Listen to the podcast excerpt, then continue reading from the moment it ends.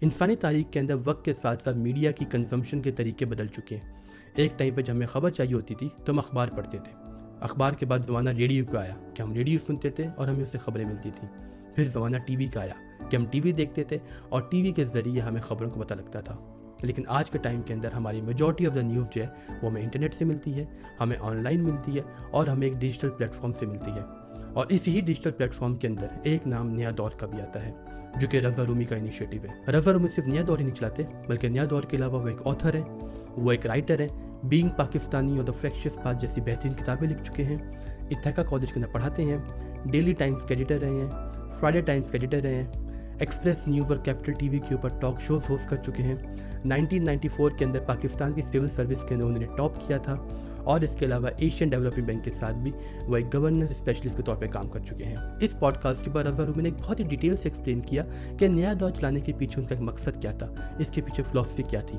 نیا دور پیسے کیسے کماتا ہے؟ کیونکہ نیا دور کا بزنس ماڈل کیا ہے۔ انہوں نے اس پوڈ کاسٹ کے اوپر صحافت کے مستقبل کے بارے میں بات کی کہ اس آن لائن سینسرشپ کے دور کے اندر جرنلزم کا فیوچر کیا ہو سکتا ہے۔ اپنے اوپر ہونے والے اسیسنیشن اٹیمپ اپنی پرسنل ٹریجڈی اور اس کے علاوہ انہوں نے انٹرنیٹ کے ابیوسو کلچر کے بارے میں بھی ڈیٹیل سے بات کی۔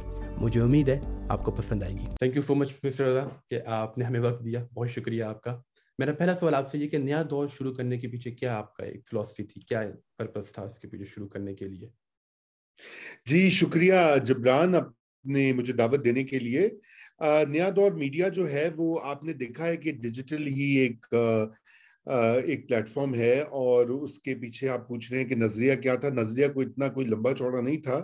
ایک بڑی اصل میں میں دو ہزار چودہ میں پاکستان سے یہاں امریکہ منتقل ہو گیا تھا اور مجھے بہت سارے یہاں پہ جو دوست ہیں کافی سارے وہ ان کی طرف سے بڑی سپورٹ ملی اور چند ایک ڈاکٹرز تھے، یہاں پر امریکہ میں پاکستانی ڈاکٹرز تو انہوں نے کہا وہ کچھ کرنا چاہتے ہیں، پاکستان میں جو ہے نا وہ انویسٹ کرنا چاہتے ہیں میڈیا میں یا ایسی باتوں میں جو کہ لوگوں کے ذہن کو بہتر کر سکیں جیسے آپ کہہ رہے نا ایجوکیٹ کر سکیں، ان کی سوچ کو بدل سکیں۔ تو وہ اس کی کوشش کرتے رہے، میں نے ان کو کافی لوگوں سے رابطہ بھی کروایا۔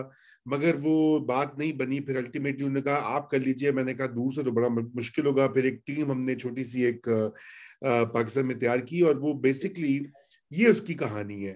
لیکن اس کے پیچھے یہ ہے کہ ایک تو امپورٹنٹ چیز یہ کہ ہمارا مین اسٹریم میڈیا جو ہے، آپ کو پتا ہے، میں اس کا حصہ رہا ہوں، ابھی بھی کسی حد تک ہوں۔ وہ وہاں پہ بہت زیادہ سینسرشپ بھی ہے، بہت سے موضوعات پہ بات نہیں ہوتی۔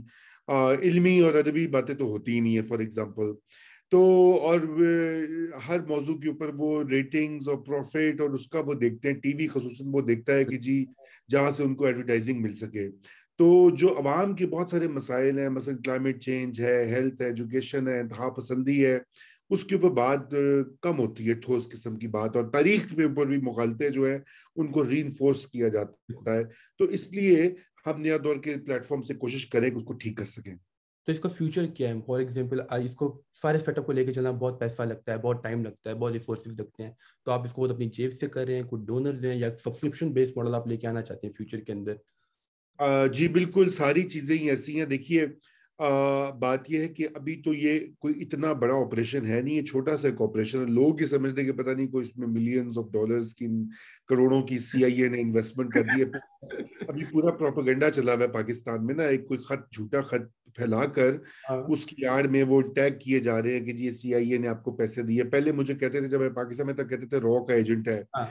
کہ انڈیا کے میں نے سنا ہوا ہے جی بالکل بالکل۔ کبھی کچھ۔ اب وہ سی آئی اے کا بدل گیا تو میں تو سی آئی اے سے مطالبہ کروں گا۔ تمہاری ویڈیو جب جب چھپے گی نا تو میں اس کو ٹیگ کر کے ان سے کہوں گا بھائی کہاں ہے؟ میرے پیسے دیں مجھے ذرا۔ تو ابھی تو ابھی تو یہ ڈونیشن بیسڈ ہے ہمارے آٹھ کے قریب ڈونرز ہیں۔ وہ اچھا۔ ہر مہینے ہم ایک چھوٹی سی رقم جو ہے وہ ہمارے اکاؤنٹ میں جمع کرواتے ہیں۔ اس کے علاوہ ہم سبسکرائبرز بھی ڈھونڈ رہے ہیں کہ خصوصاً یو ایس میں جس طرح ہے کہ دس سے بیس ڈالر دے دیں پاکستان میں پانچ سے دس ہزار روپے مہینے کا دے دیں۔ دیکھیں اتنا تو جب کوئی باہر جاتا ہے کھانا کھانے پاکستان میں تو پانچ ہزار روپیہ دس ہزار روپیہ تو ایسے ہی کھانے کا بل آ جاتا تو اگر ایک دن نہ جائیں اور وہ ہماری مدد کر دے تو میرا تو یہ ویو ہے۔ کیونکہ میرا اس میں پوائنٹ یہ کہ یہ پبلک فنڈیڈ ہونا چاہیے۔ لیکن اچھی بات یہ ہوئی ہے کہ ہمیں اب یوٹیوب چینل سے ہم ارننگ بھی کر رہے ہیں۔ تو اس سے ہماری کچھ امید بندی ہے کہ ہم سسٹینیبل ہو جائیں گے۔ اس سے کافی حد تک ہمیں جو تنخواہیں دینے کا جو سلسلہ ہے وہ پورا ہو جائے گا۔ تو یہ ہے اس کی ابھی ریونیو کی ماڈل جو ہے۔ جی۔ ٹھیک ہے۔ آپ نے پرنٹ میڈیا میں کام کیا آپ نے الیکٹرانک میڈیا میں کام کیا تو وہاں پہ سینسرشپ جو ہے بہت زیادہ ہے۔ مگر آپ ٹی وی چینل دیکھ کے بتا سکتے ہیں کہ یہ کس پارٹی کو سپورٹ کرتا ہے، کس کو نہیں کرتا۔ تو اس صورت حال کے اندر اگر آن لائن سینسرشپ ہوتی ہے، اگر ہماری حکومت کی طرف سے، تو وہ کتنی افیکٹو ہو سکتی ہے آج کے دور کے اندر؟ اور جرنلزم کس طریقے سے ایوالو ہو سکتا ہے؟ کیونکہ ہم نے دیکھا ہے کہ میڈیا کنزمپشن کے طریقے بدل گئے ہیں۔ تو آن لائن سینسرشپ سے جرنلزم کس طریقے سے فروغ پا سکتا ہے؟ دیکھیں وہ تو نہیں پا سکتا نا۔ سچی بات اگر نہیں ہوگی، اگر فیکٹس نہیں لائے جائیں گے یا صحیح قسم کا تجزیہ نہیں سامنے آئے گا تو پھر جرنلزم کیسے ہوگا میرے بھائی؟ تو اس وقت یہی ایک بہت بڑا پرابلم ہے کہ جو ہے نا کیا اسے بولتے ہیں ہمیں اس کے خلاف ایک آواز بھی بلند کرنی ہے اور مل کر ہمیں کہنا ہے کہ ہم یہ سینسرشپ کو نہیں برداشت کرتے یا پسند کرتے اور اس کے ہم اس کا تدارک چاہتے ہیں اس کو فائٹ کرنا چاہتے ہیں اور یہی اچھی بات ہے ڈیجیٹل سپیسز کی کہ کس کس کو بند کریں گے؟ یوٹیوب کو بند نہیں کر سکتے فیس بک کے پیجز ہٹا دیتے ہیں ٹویٹر کے اکاؤنٹس نہیں بند کر سکتے اتنی آسانی سے۔ اور اب تو آپ ٹک ٹاک پہ ہیں یا انسٹا ہے یا اور بہت سارے پلیٹ فارمز ہیں تو یہ ٹیکنالوجی کا تھوڑا سا فائدہ ہوا ہے کہ اس میں سینسرشپ ذرا کم ہو گئی ہے۔ لیکن آپ کو پتا ہے کہ پاکستان میں بلاگرز کو پہلے ہٹا لیا اٹھا لیا گیا تھا ٹارچر بھی کیا گیا بہت سارے لوگوں کو جی فیس بک پوسٹ کے اوپر اندر کر دیا جیلوں میں ڈالا ہوا ہے۔ مطلب ایک لوگ ابھی تک کچھ ہیں صرف پاکستان میں نہیں بنگلہ دیش میں ترکی میں انڈیا میں بھی وہاں ایسا ہی ہو رہا ہے انفارچونیٹلی لیکن یہ ہے کہ اس کے اوپر آواز بھی اٹھ رہی ہے انہی پلیٹ فارم سے۔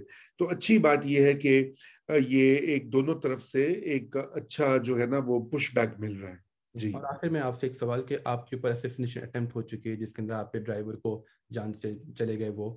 آپ نے پرنٹ میڈیا کے اندر کام کیا الیکٹرانک میڈیا کام کیا۔